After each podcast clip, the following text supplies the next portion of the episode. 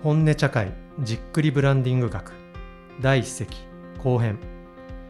この番組は業界や業種を超えて生活者を魅了するブランド作りに本気で挑まれるそんなプロフェッショナルな方々とブランディングについて和室でじっくり深掘るトーク番組です。こんばんはブランディングディレクターの工藤拓磨です。ブランディングディレクターという肩書きでさまざまな企業さんといろんなブランド作りに関わらせていただいております。藤さん本当前半ありがとうございました。ええこちらこそありがとうございました。いやこんないい話聞けて本当この後が不安になってくるんですけど。いやちょっと緊張しました、ね、緊張しました？されてました？全然感じない。ちょっとお互いしてたよね。ああまあ確かに。そうですね。バレてますね。僕一個すごい前半で大きな嘘をついてて一個、はい、あのコーヒーいいんですよって言われた時に「えコーヒー何がいいんですか?」って言ったんですけどコーヒーめっちゃ好きなんですよ。信じられないぐらい。あのそれこそ本当嘘なくあの山頂で伊藤さんに入れていただいたコーヒー以来コーヒーってやっぱ美味しいんだなってなってもう今僕の部屋はコーヒールームみたいになっててもうコーヒーミル3台、えー、豆仕入れ。なんかもうゴリゴリしってこだわり出すとやっぱすごい。いやいや。でけど本当それで初めて初めてっていうか、まあ、ブルーボトルすごいおしゃれで僕は多分浅はかなおしゃれで好きぐらいな感じだったんですけどすごいコーヒー好きになっていって一層好きになってめちゃくちゃ。この浅入りこう攻めてこの甘みちゃんと引き出すんだみたいな。っていうすいません。リスナー置いてきぼりなコーヒートークで あの後半始まっておりますが、えっと、後半は伊藤さんに、まあ、あの前半の本の中でもブランディングとはとかブルーボトルの中でのブランドの在り方とかいうようなことは伺ってきてはいるんですけどちょっと改めてあの、まあ、今リスナーの方々、まあ、マーケティング携われてたり、まあ、PR やってたり、まあ、クリエイティブ関わってたりとかいうような方にいっぱい聞いてもらえればいいなっていう番組なんですけど、まあ、そんな彼らからしてものブルーボトルっていうことがあのそういうブランドが気をつけてるものとか、まあ、あるいは進化してってるものとかいうようなものをちょっといろいろお伺いできればなと思ってあの本音のクエスチョンっていうもういかにも番組っぽい。本音のクエスチョンですね。正しく読むとが用意されてるんですけど、はい、ちょっとテーマ決めて、はい、あの深掘らせていただきたいなというふうに思ってます。で一つ目がちょっとあの前半の本の話でも結構色濃く伺いはしたかなと思うんですけど、うん、あのらしさとブランディングっていうところをちょっとお伺いしたくてあのさっきも前半でも話出たんですけどブルーボトルさんって店舗は一個一個デザインも違ったりとか、うん、まあ、いわいわゆるそのコーヒーショップで「ああれね」って言って入った時に全く同じレイアウトでとかっていう会社さんもあるとは思うんですけど、うん、ブルーボトルさん違ってると思うんですよ。でなんだけどなんかブルーボトルらしいみたいなのはなんか得られるものみたいなのを一ユーザーとしても感じてる部分があって。どうやってあの感じ作ってるんですか？えー、っとそうですね。なんか結構そのお店作りっていうところで言うと、うん、なんか根本は、えーとまあ、シンプルな結構まあどちらかというとシンプルなデザインっていうふうに言われる部類に入るんじゃないかなと思うんですけど、はいはい、やっぱりそのあの全てやっぱ体験が中心にあってじゃああのコーヒー屋さんに来る時ってどういうことをするんだっけ、まあ、一人でじゃあ本を読むとか、はい、大切な人と来て会話を楽しむとかもしかしたらその、まあ、アメリカとかだと結構なんかスタートアップのあのが投資家にピッチしたりとかしてるのがあったりするんでそういうビジネスのセッティングのミーティングとか、はいはい、いろいろあると思うんですよね。うんうんお友達と来るとかっていうのも含めてそうなった時にだからその瞬間をあの邪魔しないっていうのがすごく、うん、そのその瞬間にちゃんと没頭できるっていうのがすごく大切なんじゃないかっていうところででなので結構そのお店のデザインっていうところで言うとあの基本のコンセプトとしてこう話してる時に、はいはい、じゃなんかすごく装飾があったら、はいはい、やっぱなんかちょっと何パーセントが意識そっちに向そうですね。こうこう見てて横にわちゃわちゃ入ってくると。でそれがやっぱりなんか極力ないっていうのがあってでもそれの突き詰め方が結構僕が入った時衝撃的であの本当にその何ていうんですかね。じゃあ床がタイルになってて、はいはい、そのタイルのラインとあとその照明の天井のラインが同じラインになって、えー。そこれがずれてるともう99%の人は気づかないかもしれないけれども、うん。それはなんかそこの意識をそがれるかもしれないからそれを徹底的にやっぱ排除していくっていうのがあるんですよね。だからまあすごく引き算の考え方で、はいはい。本当に大切なものが最後に残ってただ居心地がいい空間でありたいからそこであの木木を使ったりとか、あのそういうところで温かみだったり居心地っていうのを表現するっていうのは考え方の根本としてはやっぱりあるんですよ。なのでなんかそのその中でその時間を過ごしてる中に美味しいコーヒーとかフードがあったらよりいいよねっていう考え方でのお店作りにはなってるんで今なんかすごく言ってもらったのあのめちゃくちゃ嬉しいんですけどなんかそのやっぱ表現の仕方はじゃあ例えばその周りにいろんな建物がやっぱりあるじゃないですか。建物だったりとか環境が全然やっぱり違う中で、うん。じゃあその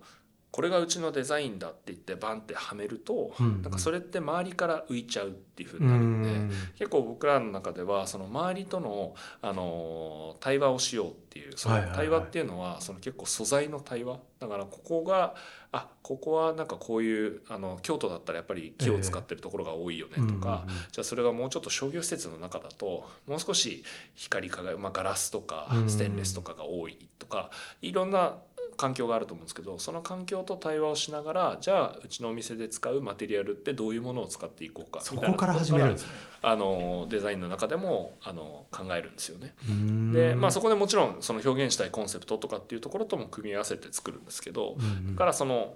表現の最終形は全部違うんだけれども、うんうんうん。根本として目指しているゴールとしてはあの他に邪魔されないその時で過ごしたい時間に集中できる場所になっていくとなんか全然違う人たちバックグラウンドの人たちが集まった時にやっぱりこうフラットにあの意見があの交差したりとか、なんかその人と人がつながったりとかっていうコーヒーショップになれるよねっていうもともとそういう場所だったよねコーヒーショップっていうのがなんか結構店作りの原点になるもともとのコーあコーヒーショップってこうあるべきだよねっていうのが、まあ、それはあれなんですか？もう世界世界で共通というかアメリカでも日本でも？そうですね。結構なそのブルーボトルコーヒーっていう名前自体が、うんうんうん。その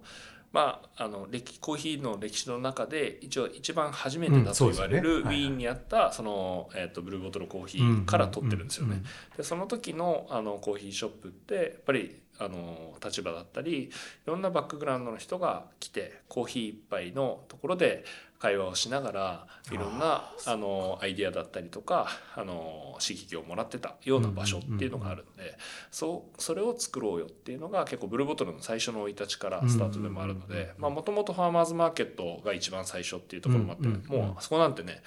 もろにいろんな人が交流する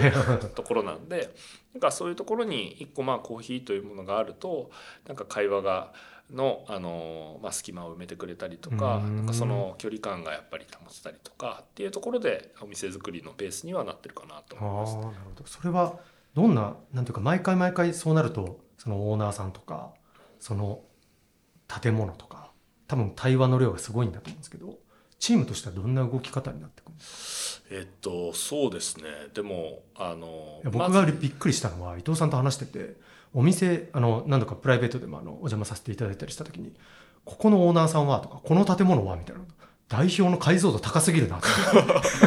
なんでこんなた一一個一個の店舗のそのオーナーさんとかその一緒に作られてる方のお話すごいご存知なことがびっくりで。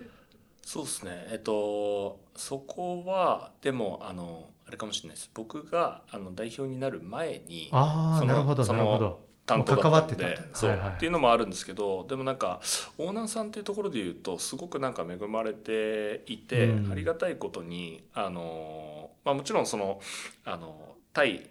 まあ、企業対企業っていう形で入らせていただいてる、あの商業施設さんとかももちろんあうんって、うん。まあ、そういったところのあの担当者さんとかあのすごいお世話になってるんですけど、まあ、うん。そういうところをあの既存の店舗を見て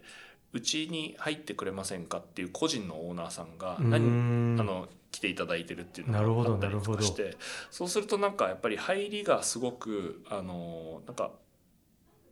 例えばあのブルーボトルの店舗何店舗行ったことありますとか、あのいうところでなんかその共通の体験があるベースでお話しさせていただくことが多くて、でなんかすごくやっぱりお応援していただいてる感じがあるんですよ、なんかさっき話に出てたあの三茶のカフェとかうんも、オーナーさん上に住んでらっしゃるんで。へあそこはもうなんかオーナーさんが仕事に行く時に「あじゃあ行ってらっしゃいお帰りなさい」みたいな。そんなカフェだったりとかしてへでなんかあのうちのメンバーもすごい可愛がっていただいてたりとかなんかそういうのがすごくあるあの関係性を持ててるのはあの本当になんかあのラッキーなことだしありがたいなっていうのが思いますかね。へえなるほど。だからとはいえあの先ほどもその、まあ、らしさっていうのって、まあ、ある種ちょっとその、まあ、それこそその山口さんのお話で言うと役に立つから意味がある絵で言うと意味方向っぽくこう、うん。見えちゃう部分もある一方でただブルーボトルさんってこうどんどんそのエリアとしては広がっていったりだとかしてる部分もあるじゃないですか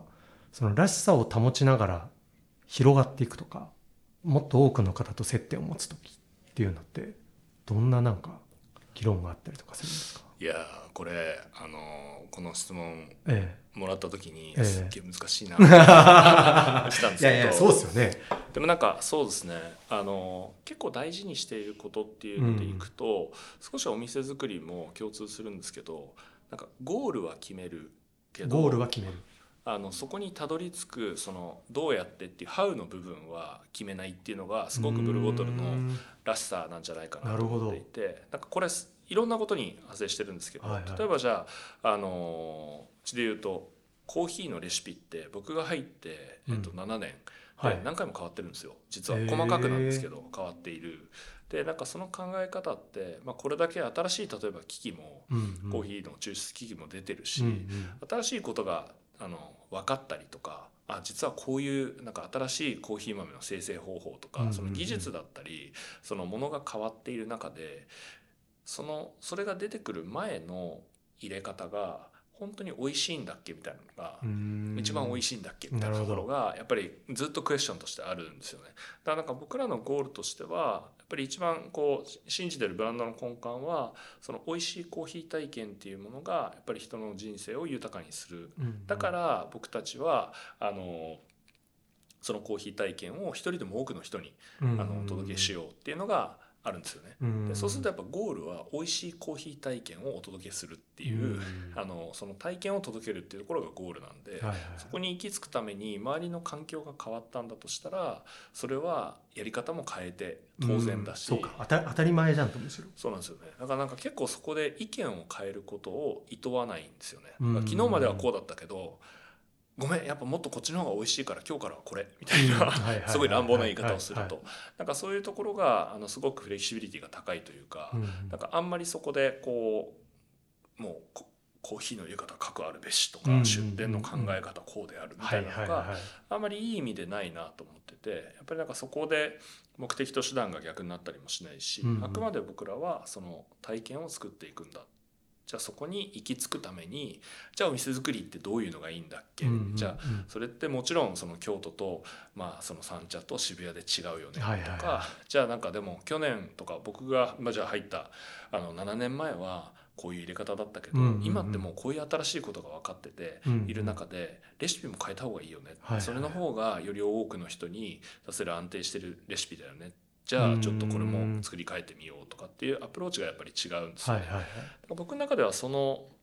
その朝礼誤解というか、いはいはい。そういうのも厭わないうんのがすごくなんかしなやかな強さみたいなのうん。がすごいブルーボトルらしいなと思っていてあのこだわりはすごく強いしカルチャーもあのすごくあの濃い会社だとう思うんんですけど、そうですよね。なんかそこのあの濃い部分あのゆこう揺らがない部分とそれ以外がすごく柔軟っていうこのなんかバランスがあのらしさじゃないかなとは思います。そうかだからさっきの本の話にもつながる話ですねウィニングらしさ的なものはこう変えねえぞみたいなコーヒー体験は変えねえぞだけど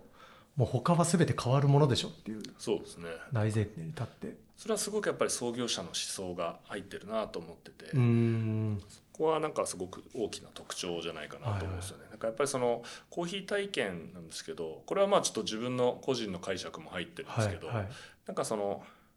コーヒー屋さんに行って、えっと、うちってそのメニューが何種類かやっぱりコーヒーを常に置こうっていうのがあって、うんうんそれは結構その深入りの少しどっしりめのものからあの少し明るい、うんうん。あの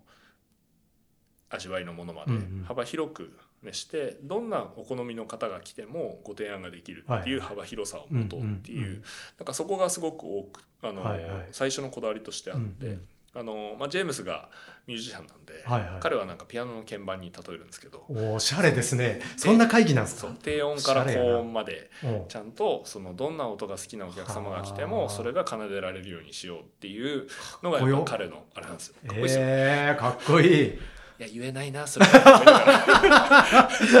ですけど。でもなんかそうそれがなんか例えばあのー考え方によっては、はいはい。うちはじゃあ例えばスペシャリティコーヒーで、うスペシャリティコーヒーって概して朝入りだからもうここのあのいわゆるその華やかなうんうん。ものしか朝入りのものしか起きませんっていう考え方もできたと思うんですけうんうんうんうん。どそこはなんか広げるっていうところがあったりとかするのもなんかすごくあの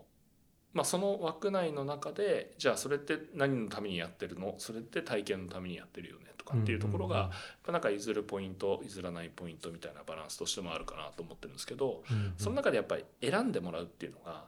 すごく個人的には大事じゃないかなとあ思っていてーそっか。あんまりなんかそのまあ自分自身振り返ってみてなんかそのもちろん、まあ、じゃあレストランで食事するとかいう時に選ぶは選ぶんですけど、うんうんそのなんか全てを自分のその時の気持ちだったり好みで選んでいるかっていうと、うんうんうん。なんかあみんなこれだからこれとかいう選び方を結構自分自身してたなっていうのはんんん。あるんですよね。でもなんかそこの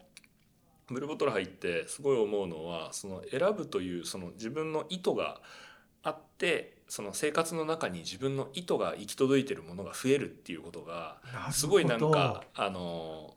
すごく気持ちいい心地いいことなんだなって思うといやそれはめちゃくちゃ豊かですね、でなんかそうするとそのあのブルーボトルが提案しようとしている、うん。なんかあのコーヒーを通じてなんですけど提案しようとしている体験ってその選ぶという行為をなんかやっぱりお伝えしたいっていうのはすごくああるのかなと思っていてなんかさっきのあのなんで軸の話だったりとか、うん。まあ、そのゴールは揺らがさないけどそのハウは柔軟性があるっていうはいはいはい。話もそうなんですけど、その選ぶという行為っていうのがあのコアにあるんじゃないかなっていうのは個人的にあー面白い思ってるっていう。あのお客様っていうかだからそのいわゆるユーザーさんその一買いに来られるお客さんもすごい主体的に参加するってことですね、そうですね。でもなんかそれって結構難しくて、うん、いやめちゃくちゃ難しいですよね。とはいえだって一番売れてるものを欲しいとかなんか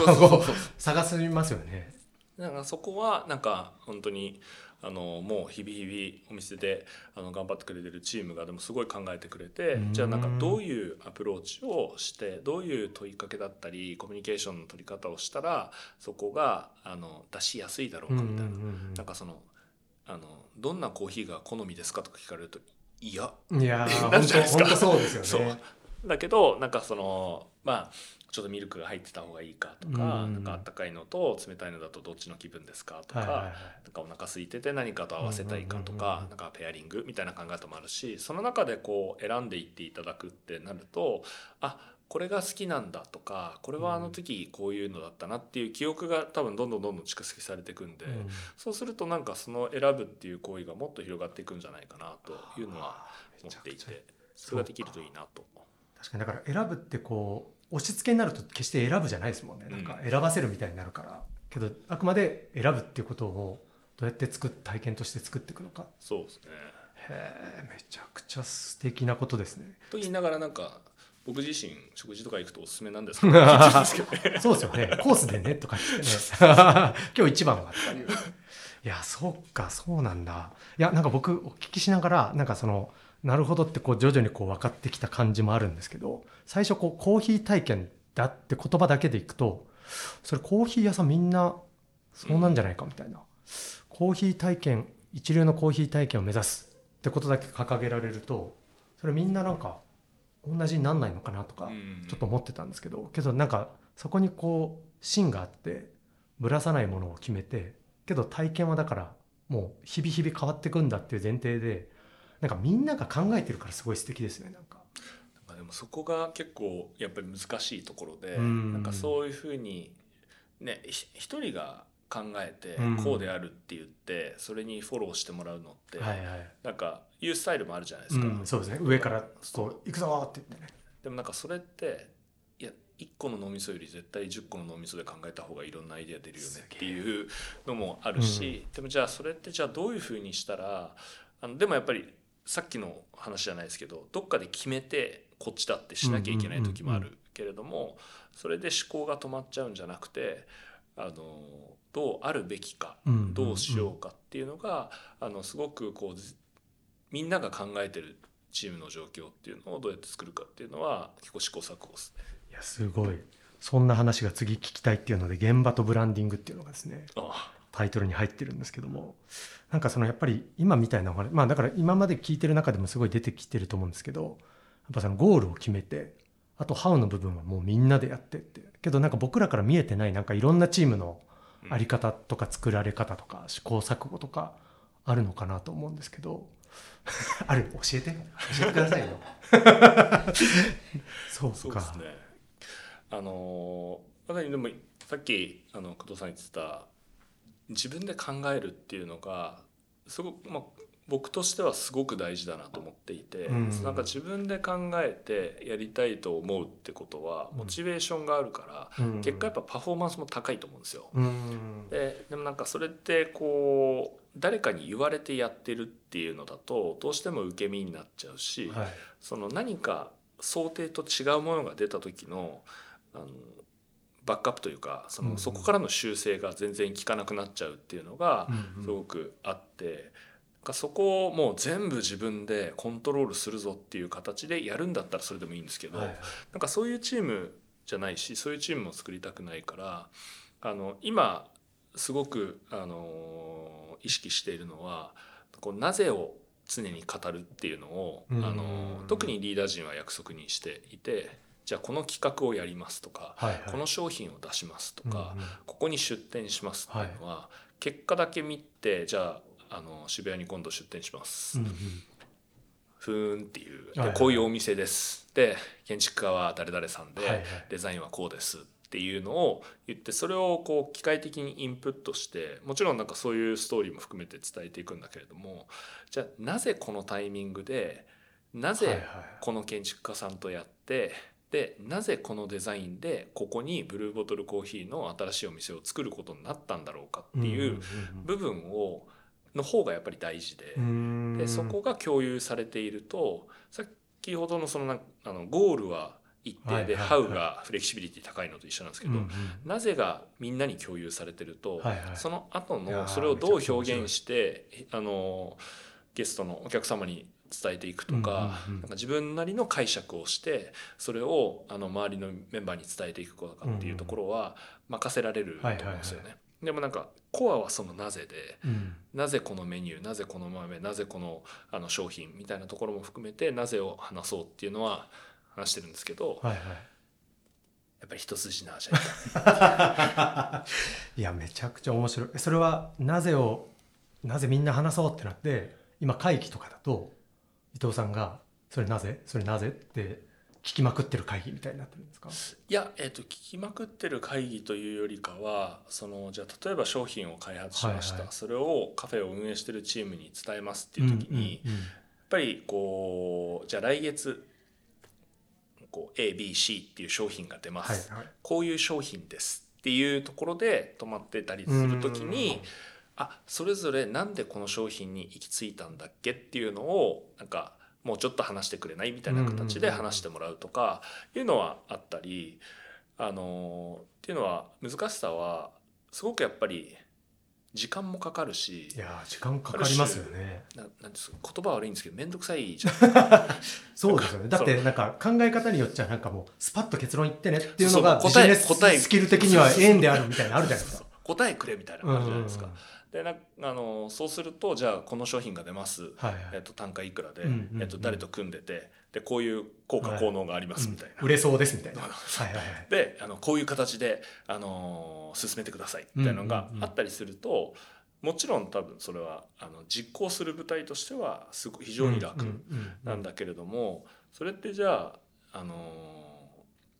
工藤拓磨が進めるのと伊藤亮が進める時に同じ商品であったとしても進め方と進めてる先のお客様によって違うはずなんですよね。そうか。それが一定になるとすごくなんか先ほどの一人称じゃないですけど顔が見えないお店になっちゃってなるほど。あなんかまあまあすごく極端な話機械と変わんないなっていう感じになっちゃうんでそうならないようになぜをちゃんと伝えると、はいはい。そこに少しでもあそうなんだこういう理由でこういう商品に行き着いてるんだっていうところになると、どこかのタイミングであのそれが理由なんであればこういう商品もありじゃないですかとかそういう理由なんであればこのシーンでも活かせるかもしれないからこういうおすすめの仕方をしてみようとかいうアイデアが出てくるタイミング今もあのあるんですけど、はいはいはい。もっと出てくるタイミングにこうチームが変わるんじゃないかなっていうところは思ってて、そこはすごくあのやっぱりこうお店も増えてチームも大きくなってくると、うんうんうん。いわゆるどの商品を出しますっていう判断を下すいわゆる本社機能のチームと現場の距離感っていうのが遠くなればなるほどなんかどっちにもストレスがかかるじゃないですか、はいはいはい。それしたくないので、うんうん。そこをつなぐ橋としてはやっぱりなぜでつながるっていうのがすごなぜく大事でつながる？じゃないかなと思っていてなるほど。今それを考えているっていう感じですかね。時間はかかるけどだからまあ実際事実時間はかかってるわけですよねそうですね。でもなんかそこってかけるべき時間だしあのそこで時間をかけることによってもうちょっと引いて見た時にそのその会議だけで見ると時間かかるんですけど、でもそのじゃあ商品をローンチして全部それがうあの売り切ってその商品のサイクルが全部終わるところまで広げてみると、うんうん。ここで時間使ってたがためにすごく効率があのその後半で上がるとか、その次に商品を出した時にみんなその考える脳ができてるからどんどんどんどん回数を重ねるごとにそれが早いサイクルでできる強いチームになっているとかいうことにつながると思うんですよね。うんうんうん。まあそれのために今時間を使うよねっていうのをやっているっていう感じですよね。じゃあ商品開発するぞとかってなったらどどんなこうなんていうか集まりでやるんですか？商品開発っていうところで言うと結構そこはあの先ほどのクリエイティブと、うんうん。あのビビジネスをあの分けるっていうところでうんうん。結構独立してます。えー。なんであの商品企画、まあ、商品開発企画を考えてくれるそのブランドチームっていうのがもうその担当ですと。うんうん。でもうここに関してはあのまあでもそれとはいえみんないろんなことを考えながらやってくれてるんですけど、うんもう第一義的なプライオリティはあのもう自分が使いたいとかこれが素敵素敵か面白いか、美味しさに貢献するのかそのブルーボトルの考える体験っていうところに資するものなのか。とか今はないけどこんなのがあったらいいなとか、まあ、そうんうん。のさっきあの前回お話しした心が動くのかっていうのがうん一まずお番のポイント。なんですよ前が動くのかっていうのが。そこが一番のポイントでへそれがコスト感とか納期とかなんとかっていうのはちょっとい一回一回外して。ー一回外してるんですねも一回う完全に。も外してそこは考える。でそれをオペレーションに落とし込むチームがあって実行するカフェであったりとかあの他のチームがいるっていうところであのなっているのでうんうんでそこを結構3種類に分けてで実際実行した末にいろいろうまくいかなくなることもあるんですよね。うんうんうんでもそれはもうもちろん100点満点を常に出すなんてことは考えなくていいから、うんうんじゃあそれはもっとこういう形だったらうまくいったとか価格帯がやっぱりこれだと高すぎるとか安すぎるとかいうところのフィードバックをまたあのその企画のチームに行ってそれを踏まえた上ででもその企画のチームはそのインプットを得ながらでもそのできるできないじゃなくてやりたいかっていうのにフォーカスしてまずは企画を考えるっていうのが順番としてはそういう仕組みにしてすごい。まずやりたいがちゃんと立つっていうことをそ組織としてどう担保できるかっていうのでそういう設計になってるってことですそうかなんですよね。だからそれがすごくあのカリスマのあるうん。例えばあのもうクリエイターがうんいますとか、いうパターンだったり、まあ、すごくカリスマのあるあのそういう企画をあの常に生み出している人が社内にいますっていうことだったらそれに頼っていくこともあると思うんですよね。で特に創業期だったり、まあ、ブルーボトル自体の創業期だったり、あののジェームスとか、はいはい。日本もあの日本の創業期の時の初代のあの日本の代表があのそういうクリエイティブな人だったので、まあ、彼女にあのそういったところがいたりとか、うんうんで僕はでもなんかここからじゃあ今20 5店舗のところからもっとこうあのコーヒーの体験っていうのを広げていこうって考えてた時に、そのチームとして組織としてそれをどういうふうに実現していくかって考えた時に個人にやっぱり頼りきるっていうのがやっぱり再現性っていうところだとあんまり難しいんじゃないかなと思った時にじゃあそのチームの本当にフォーカスをどこに当てるかっていうので組み立てるといいんじゃないかなと思って今はなんでやりたいかできるできないは後で考えるやりたいかでスタートするっていうのを分けてっていう感じで。えー、めちゃくちゃその企画会議面白そうですねそうなんですよ。僕もたま 僕もあのたまにしか入れないんですけど。はいはい 入れてもらえないんだそうそうそう。あのでもすごくやっぱりまあでもそうですね。あの結構でもあの面白いぐらい雑雑談って言ったらすごい言い方悪いんですけどうん。怒られちゃうと思うんですけど あのあまりこのゴールを決めての議論っていうのが必ずしもないっていうのはあるかもしれないですね。こうえ最近こう体験して素晴らしかった、まあ、例えばお店とかー、ああ全然関係ない分野のお店とか。見て素敵だと思ったなんか器とか行って素敵だった場所がこんなところがあったんだよねみたいな話とかを結構シェアしてるんですよね。でなんかそそういうのがやっぱり時間としてあったり、うんうん。あとはまあそういう場所に一緒に行くとかっていう時間を過ごしているっていうベースを作っておいてでそこにじゃあどこどこに出店しますとか、はいはい。今回今年のホリデー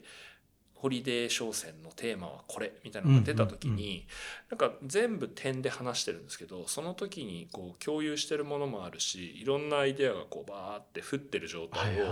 まあ、定期的に作っているんでそれが来た時にああの時のあれってここにフィットしそうじゃないみたいな感じのアイデアがえーあのつながっていくんですよね。あのそうやってつながるんだ。正直、まあ、本音のっていうえことなので、え本音で本音じゃ正会と申します。直、はい。あの若干怖いですけど。そうです それね点はつながらないかもしれないですもんね。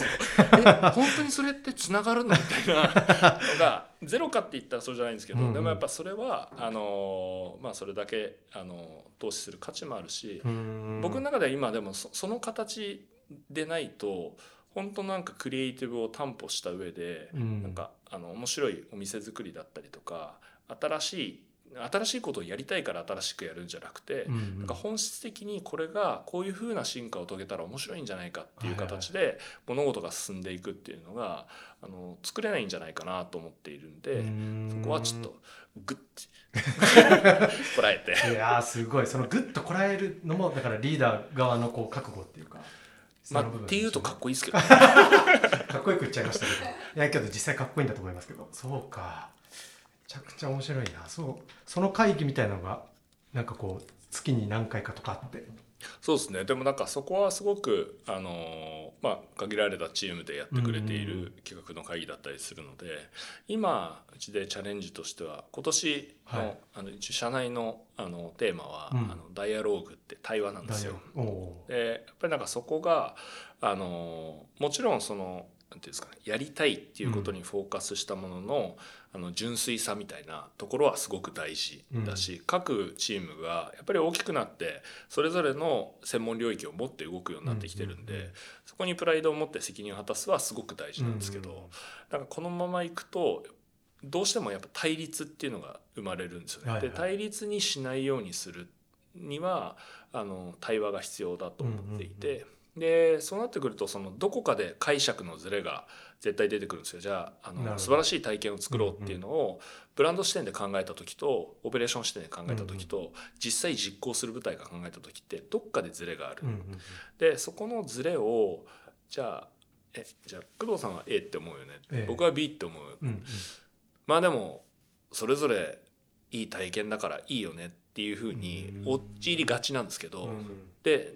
でそこもじゃあ今回は A にしよう B にしようっていうことじゃなくて、いはい。や A のいい面白いポイントってここじゃんと、うんうん。で B もここは使えると思うんだよねっていうことで X 作ろっかみたいなところまで落とし込むのが対話。うんただの会話じゃなくていいねいいねじゃないんですね。対話に落とし込んでいくっていうところがすごくやっぱり大事だなと思っててそれはなんかあの今のチームの状況もそうだし会社としてまあすごくカリスマのある創業期うん。から、まあ、第二創業期とかがあってここからもう少しこうしっかりと会社として成長していくみたいなフェーズに入っていった時にこの対話の時間がないとうん。解釈がぶれるんで、ここから本当に拡大した時にブランドが圧倒的に崩れるんですよ。はいはい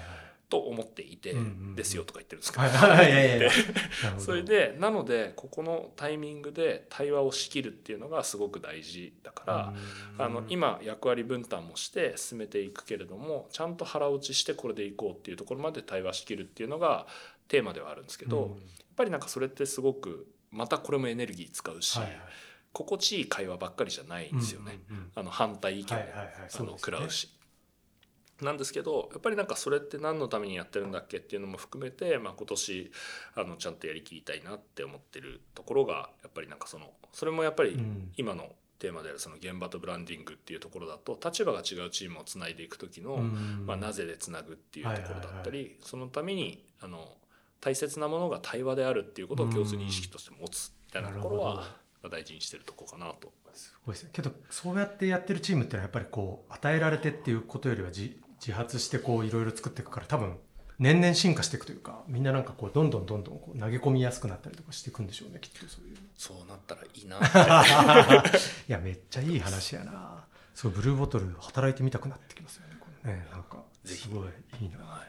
じゃあそんなもうすでに時間がこういい感じな仕上がりになってるんですけど最後にグローカルとブランディングっていうテーマをちょっと置かせてもらってまして、はい。っていうのがやっぱりもう今なんていうんですかねむ昔の日本ブランドグローバルブランドっていう時代でもないとは思うんですよね。で多分いろんな活動そのリスナーの方でも、まあ、日本生まれじゃないブランドとかに関わられてたりとかような人もすごい増える中なんかブルーボトルコーヒージャパンっていうものとブルーボトルコーヒーっていうもの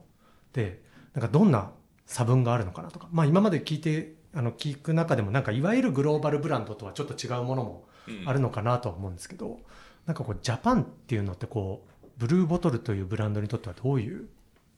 ものなんですか？そうですね、えっと、今あのちょうど3年ぐらい前に、うん。えっと、戦略として当時はまだ中国はなかったんですけど中あのアメリカと日本韓国香港中国に出ているっていうところでいくと、あのそれぞれのマーケットによってスペシャリティコーヒーの捉え方も違うしブランドとしてのそのマーケットにおけるバランスも違うのでじゃあこのそれぞれの戦略ってちょっと一回見直すべきだよねというところがあってえっとジャパンはグローバルで見て、えっと、ブランドビーコンって僕ら呼んでるんですけど、はい。ブランドの発信源になる、うん。あのマーケットです。でそこはあのなので新しい数の出店をバンバンしていくとかっていうことではなくて、新しい体験だったりとかうん新しい企画だったり、えー、と別のパートナーさんとのコラボレーションだったりうん。っていう、あの新規のイノベーションを牽引していく。うん。でそこでしっかりとあこういうことであれば形になるねっていうところで他のマーケットに展開するっていうことだったりとかあのいうのを牽引していく立場っていうのが、まあ、位置づけとしてはあるんですよね。でなんかそこの背景は、まあ、冒頭あの前回言ったジェームスがインスピレーションの源泉を日本の喫茶文化だったりとか、あのそのものづくりの精神性だったりクオリティっていうところにすごく、あのそこからインスピレーションを受けているっていうのが色濃くあるとは思うんですけど、やはり日本の影響であのデザインの考え方とかっていうのにすあの大きな影響を及ぼしてるっていうところはあると思うんですよね。なのであの、ま、マーケットとしては、えーブランドビーコンという役割がある。日本っていう国っていうことだったり文化みたいなところがブルーボトルコーヒーにあの与えて影響っていうところだと、まあ、そういったデザイン性とかあのおもてなしの所作とか、うん。あのものづくりのあの考え方とかいうところがすごくあの我々の店舗作りだったりあのお店作りっていうところも含めてあとはまあそのコーヒーの製造だったり、あのフードの製造だったりっていうところにすごくあの色濃く出ているかなとは思いますかね。なるほど僕この海外のは残念ながら行ったことがないんですけどということは理想としてはこの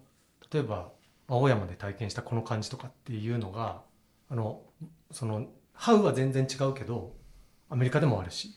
香港でもあるしみたいな状態になってってくってそうですね。そのなんかやっぱ目指しているゴールはみんな一緒、うん。だけれども表現の仕方であったりとか、まあ、それは表現の仕方っていうと、まあ、そのメニューのラインナップっていうのはうん。コーヒーはあまり変わらないですけど、はいはい。一緒に何をペアリングするかとかっていうところだったりあのいうのは少しずつニュアンスはマーケットによって違うべきだよねっていう考え方はすごくあって、あのそういう意味だとあれなんですよね。あの非常にフラットだと思います、なんかあまりこうヘッドクォーターのアメリカが全部決めて、うんうんうん。それを他の国にこれでやってくださいってバンって落ちてくるみたいな形よりかはえ日本って今どんな感じなのっていうのうんがすごくまあボトムアップというかフラットであのそれはもう元々の考え方としていろんなマーケットに出ていくうん。であればそこであのうまくいったこととかあのこれがすごくいいいいいい形であの表現ができたみたいなところを意見交換して他のマーケットでも取り入れていくっていうことをしないんだったら多国展開してる意味なんてないでしょっていうのがすごく強い思いとしてあるんですよね。うんなのであのそこがかなりフラットな関係であったりとか話しやすいところをあの作っているのかなと思うので、うん。結構僕も、まあ、聞いた話であれなんで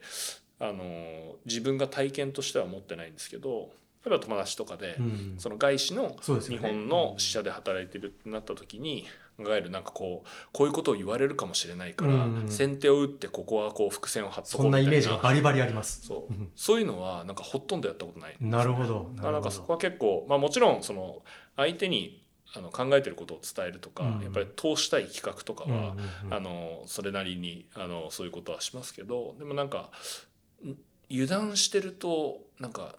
やられるからこう防御線を張ろうみたいな考え方だったり そういうのはなんかあんまりないのはうん。すごい恵まれてるなと思って逆に言うとそのマーケットの自主性を重んじているというか。ん。あのみんな自分が一番分かってるとは思ってないうんのがうんあれなベースとしてあるので現場にいるメンバーが一番分かってるよねっていうところなんで最終的には議論はするけども最終任せてくれてるっていうのはすごく大きな関係性としては特徴かなとは思いますかね。なるほど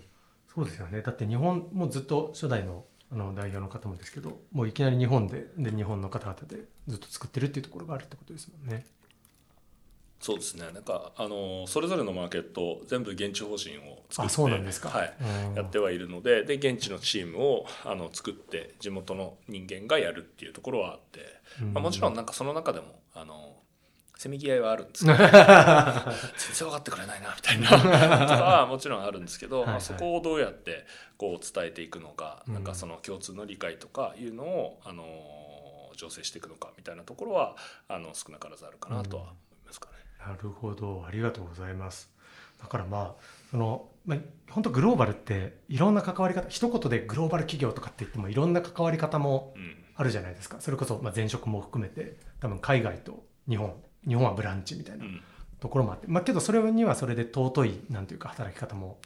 多分あるしっていう中で言うとブルーボトルさんの場合は、まあ、日本がこう一個文化のトリガーとしてもすごい強いから、ん。なんか学び合いっていう関係がすごい強くあるっていうところなんですね。そうですね。結構なんで他のアジアのチームとかいうところだったり、あのー今ちょうど本当に来週、うんあのそこら辺のプロダクトって僕ら呼んでるコーヒーだったりとか、うんうんうん。フードだったりとか、あのーまあ、グッズを作ってるチームがアメリカから来るんですけど、うんうんうん。なんでそこそういった、まあ、実際フェイス2フェイスで会って話すっていう交流も含めていたり、まあ、あの今うちフードのメニューはあのほぼ全部手作りなんですよ。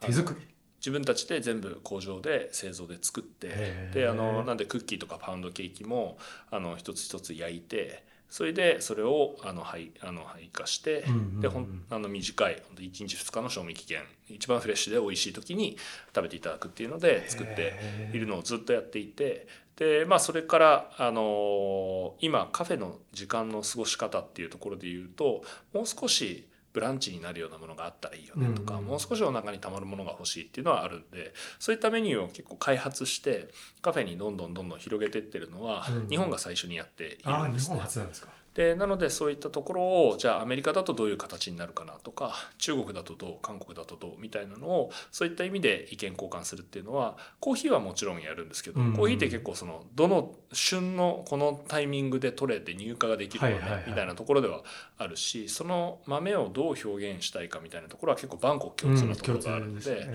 なんかそういう意味だとそのマーケットにおいてコーヒーとペアリングするっていう意味ですごく重要なフードっていうのをじゃあどういうふうに表現するのかみたいなところはあの日本が今一番まあ全部自前で作っているしあのメニューの幅としても広いので、うん、じゃあそれを他の国で解釈するとどうなるのかみたいな議論とかっていうのは結構出てくるかなと。えめちゃくちゃ面白いそうかだからそういう関わり方があるからだからもういろんな本当先ほどそのテーマ今年のテーマ対話っておっしゃいましたけどいろんなそういう文脈での対話もあるしそうです、ね、いろんなものが生まれてるんですね。いや勉強になりすぎたな。とんでもない。本音のクエスチョンすぎました。いや本当ごちそうさまでございました。ありがとうございます。コーヒー飲みたいですね。早く。はいということですみません予定を大幅に超過してあの、はい、いろんなお話を伺ってしまいましたが、えっ、ー、と第1回の第1夜後編あのゲストに来ていただいたブルーボトルコーヒージャパン代表の伊藤亮さんでしたすみませんありがとうございますありがとうございました最後に、はい、伊藤さんから何か皆さんにリスナーの皆さんに告知とかってございますか？そうですね。告知はあんまりないんですけどって言ったら変なんですけど、ええ、あの怒られちゃうと思うんですけど。でもそうですね。今あの今回のあの前回お話しさせていただいているような形であまり答えがない中で新しいものを作っていくっていうのをコーヒー体験を通じてやるっていうのがすごく大きなテーマかなと思っていて、そういう意味だともっとあのもちろんこの日本が始まった時からずっといてくれるメンバーもすごいいるんですよまだでそれはすごい幸せなことだなと思いつつやっぱり僕らが進化していく上で新しいあの風というかメンバーってどんどんあの随時募集しているところではあるのでなんかちょっとでもあの興味持ってもらえたらあの仲間として入ってもらえると嬉しいなって思います。いい話ですね。ホームページ見ればわかりますか？はい、わかると思います。はい、わかるでしょうきっと。ということで、はい、いやめちゃくちゃいいめちゃくちゃいい時間でしたね、 Voicy さん。ね、いやいい時間でした。はい、じゃあ本音茶会第一夜閉幕とさせていただきたいと思います。はい、はい。第1夜じゃない第1席ですね。第1席の終了といたします、すみませんありがとうございました。ありがとうございました。